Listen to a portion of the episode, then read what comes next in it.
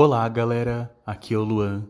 Hoje é sábado, 17 de outubro de 2020. Faltam 29 dias para o primeiro turno das eleições. Direito à não discriminação. Antes da Constituição de 1988, alguns outros dispositivos internacionais, também conhecidos como marcos normativos, previam o direito à não discriminação.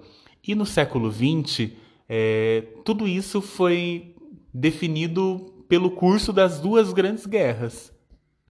Nós temos aqui, já de início, a Carta das Nações Unidas, de 1945, que criou a Organização das Nações Unidas e previu a igualdade entre homens e mulheres e entre os povos.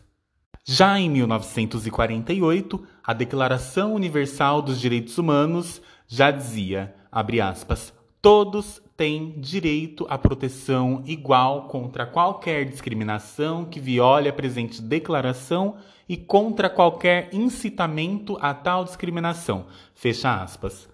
A Convenção número 100 da Organização Internacional do Trabalho, relacionada à igualdade de remuneração para a mão de obra masculina e a mão de obra feminina por um trabalho de igual valor, de 1951, estabelecia que os Estados-membros tinham o dever de adotarem medidas internas para erradicar a discriminação por gênero para fins de salário, de modo que homens e mulheres sejam remunerados igualmente no exercício de trabalhos de igual valor.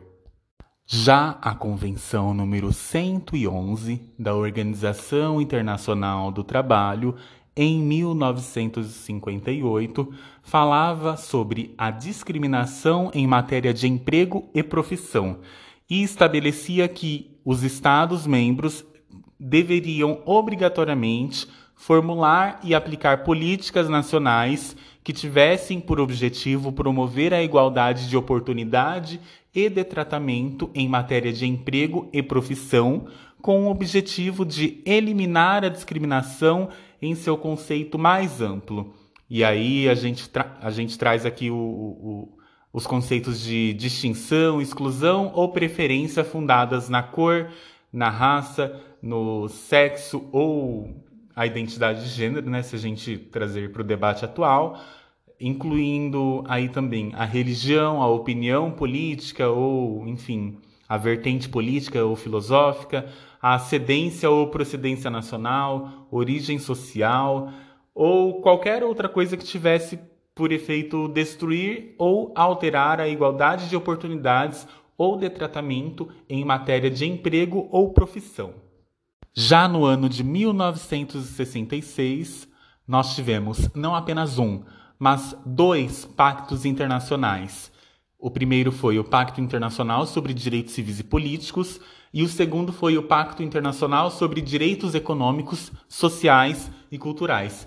E eles obrigavam os Estados-membros a respeitarem e garantirem que todos os indivíduos estivessem sujeitos à sua legislação, sem discriminação alguma por motivo de raça, cor, sexo, língua, religião, opinião política ou de outra natureza, a origem nacional ou social, a situação econômica, o nascimento ou qualquer outra condição que influenciasse a, a diferença de tratamento de uma pessoa e outra.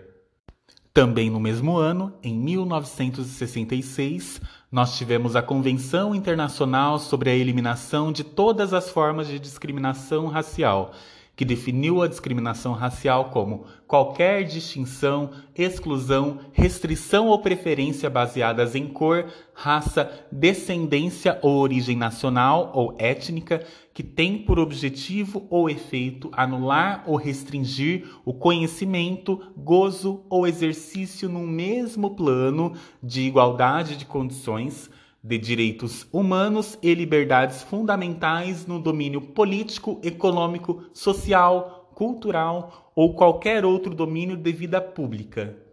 Mais um avanço no direito internacional, é, em se tratando de direito das mulheres, foi a Convenção sobre a Eliminação de Todas as Formas de Discriminação contra a Mulher em 1979, que define a discriminação contra a mulher como toda a distinção, exclusão ou restrição baseada no sexo e que tenha por objeto ou resultado prejudicar ou anular o reconhecimento, gozo ou exercício pela mulher, independentemente de seu estado civil, com base na igualdade do homem e da mulher, dos direitos humanos e liberdades fundamentais nos campos político, econômico, social, cultural e civil ou em qualquer outro campo. E por último, fazendo o reconhecimento de que crianças também são sujeitos de direito, temos a Convenção Internacional sobre os Direitos da Criança da ONU de 1989 e lá estabelecia que todos os Estados partes respeitarão os direitos enunciados na Convenção e assegurarão sua aplicação a cada criança sujeita à sua jurisdição, sem distinção alguma, independentemente de, independentemente de raça, cor, sexo, idioma, crença, opinião política ou de outra índole, origem nacional, étnica ou social, posição econômica, deficiências físicas, nascimento ou qualquer outra condição da criança, de seus pais ou de seus representantes legais. Agora a gente vai analisar de fato o que a Constituição Federal está dizendo. Lá no artigo 3, por exemplo, diz assim: constituem objetivos fundamentais da República Federativa do Brasil, inciso 4 promover o bem de todos, sem preconceitos de origem, raça, sexo, cor e quaisquer outras formas de discriminação. Já no artigo 5 que é um dos, dos mais falados assim é, em direito constitucional, nós temos o seguinte: Todos são iguais perante a lei, sem distinção de qualquer natureza, garantindo-se aos brasileiros e aos estrangeiros residentes no país a inviolabilidade do direito à vida, à igualdade, à segurança e à propriedade nos termos seguintes. Inciso 1. Homens e mulheres são iguais em direitos e obrigações nos termos desta Constituição. Lá no inciso 41 diz assim: a lei punirá qualquer discriminação atentatória dos direitos e liberdades fundamentais. E no artigo, no inciso 42, perdão, está dizendo o seguinte: a prática do racismo constitui crime inafiançável e imprescritível, sujeito à pena de reclusão nos termos da lei. E voltando no tempo antes da Constituição, é, durante a Assembleia Constituinte, os constituintes, eles acho que não tinham noção de que a população tinha tantos direitos. Eu acho que por isso que eles não colocaram todos ali no, no artigo 5 da Constituição. E é por isso que a gente precisa de normas infraconstitucionais para definir o que são esses direitos e quais as formas de punição.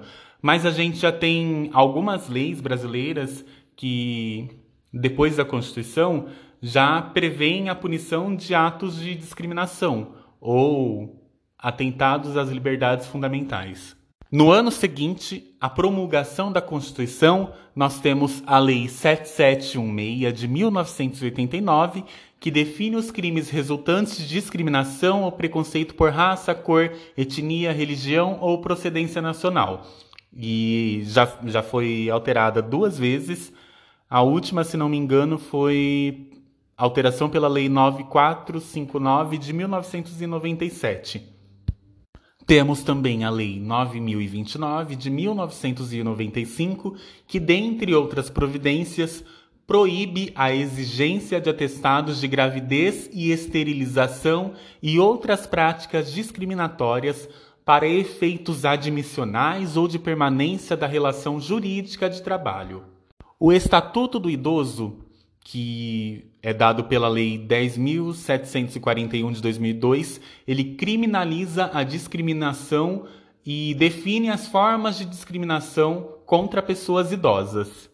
Também no ano de 2002, nós temos a Lei 10.406, que é o Código Civil de 2002, que é o que está em vigor atualmente, e traz uma série de alterações no sentido de acabar com a discriminação de gênero pela legislação civil, como a partilha desigual de bens e a referência do homem como chefe de família. É, situações bem desagradáveis que muita gente, mesmo em 2020, acha que ainda está valendo. E por último, mas nunca menos importante, nós tivemos em 2019, especificamente no dia 13 de junho de 2019, o reconhecimento pelo Supremo Tribunal Federal da mora inconstitucional do Congresso Nacional para criminalizar atos que violem os direitos fundamentais de integrantes da comunidade LGBTQIA. As decisões conjuntas da ação direta de inconstitucionalidade por omissão e do mandado de injunção do STF prevêem que a homotransfobia ou LGBTI-fobia é, sejam enquadrados na Lei 7716 de 1989 até que o Congresso Nacional edite uma lei específica sobre a matéria. E, como bem lembrado pelos ministros né, nas decisões, é, e também pelo Paulo Iotti, que foi autor dessas ações, é, ali já ficava demonstrado que passaram mais de 30 anos da promulgação da Constituição Federal e a comunidade LGBT era a única que não tinha uma proteção especial assim às suas, garan suas garantias e liberdades fundamentais, na verdade. E pensando em tudo que eu falei, é de fundamental importância que haja a penalização desses atos que violem direitos e liberdades fundamentais, porque a discriminação Aliás, o combate à discriminação é fundamental para que os direitos e as liberdades fundamentais sejam é, garantidos na prática, né? Porque se a gente pegar apenas o artigo 5 é, a gente vê que há uma variedade de incisos falando sobre assuntos diferentes. E por isso mesmo que a gente precisa de leis mais específicas que tratem desses assuntos. E uma lei que ainda faz falta é uma lei que criminalize atos e violências contra a população LGBT. E agora eu vou falar uma coisa que ninguém perguntou. Nessa última semana, a Advocacia Geral da União entrou com um recurso no STF questionando o alcance da, da decisão, das decisões, né, do mandado de injunção 4733 e da ADO número 26, que tratam da criminalização da homotransfobia ou LGBTfobia, como vocês preferirem. É... E eu acho que isso é uma palhaçada, porque tá claro que discurso de ódio e liberdade religiosa são coisas antagônicas, são coisas diferentes. E uma coisa não, não é recepcionada, absorvida enfim, é, não tem respaldo de uma coisa sobre a outra. Então, discurso de ódio é crime e discriminação é crime. Então, termino por aqui, gente. É, provavelmente na semana que vem eu volto a falar sobre isso e espero que todos tenham um bom fim de semana, né? Afinal de contas, hoje já é sábado e tá sendo bom aproveitar essa tarde meio nublada, aí com alguns raios solares batendo mais forte aqui. É que eu tô no interior também, né? Mas tá um dia gostoso. Espero que a noite não esfrie tanto, mas também que não faça tanto calor. tô divagando. Enfim, é isso, gente. Um beijo.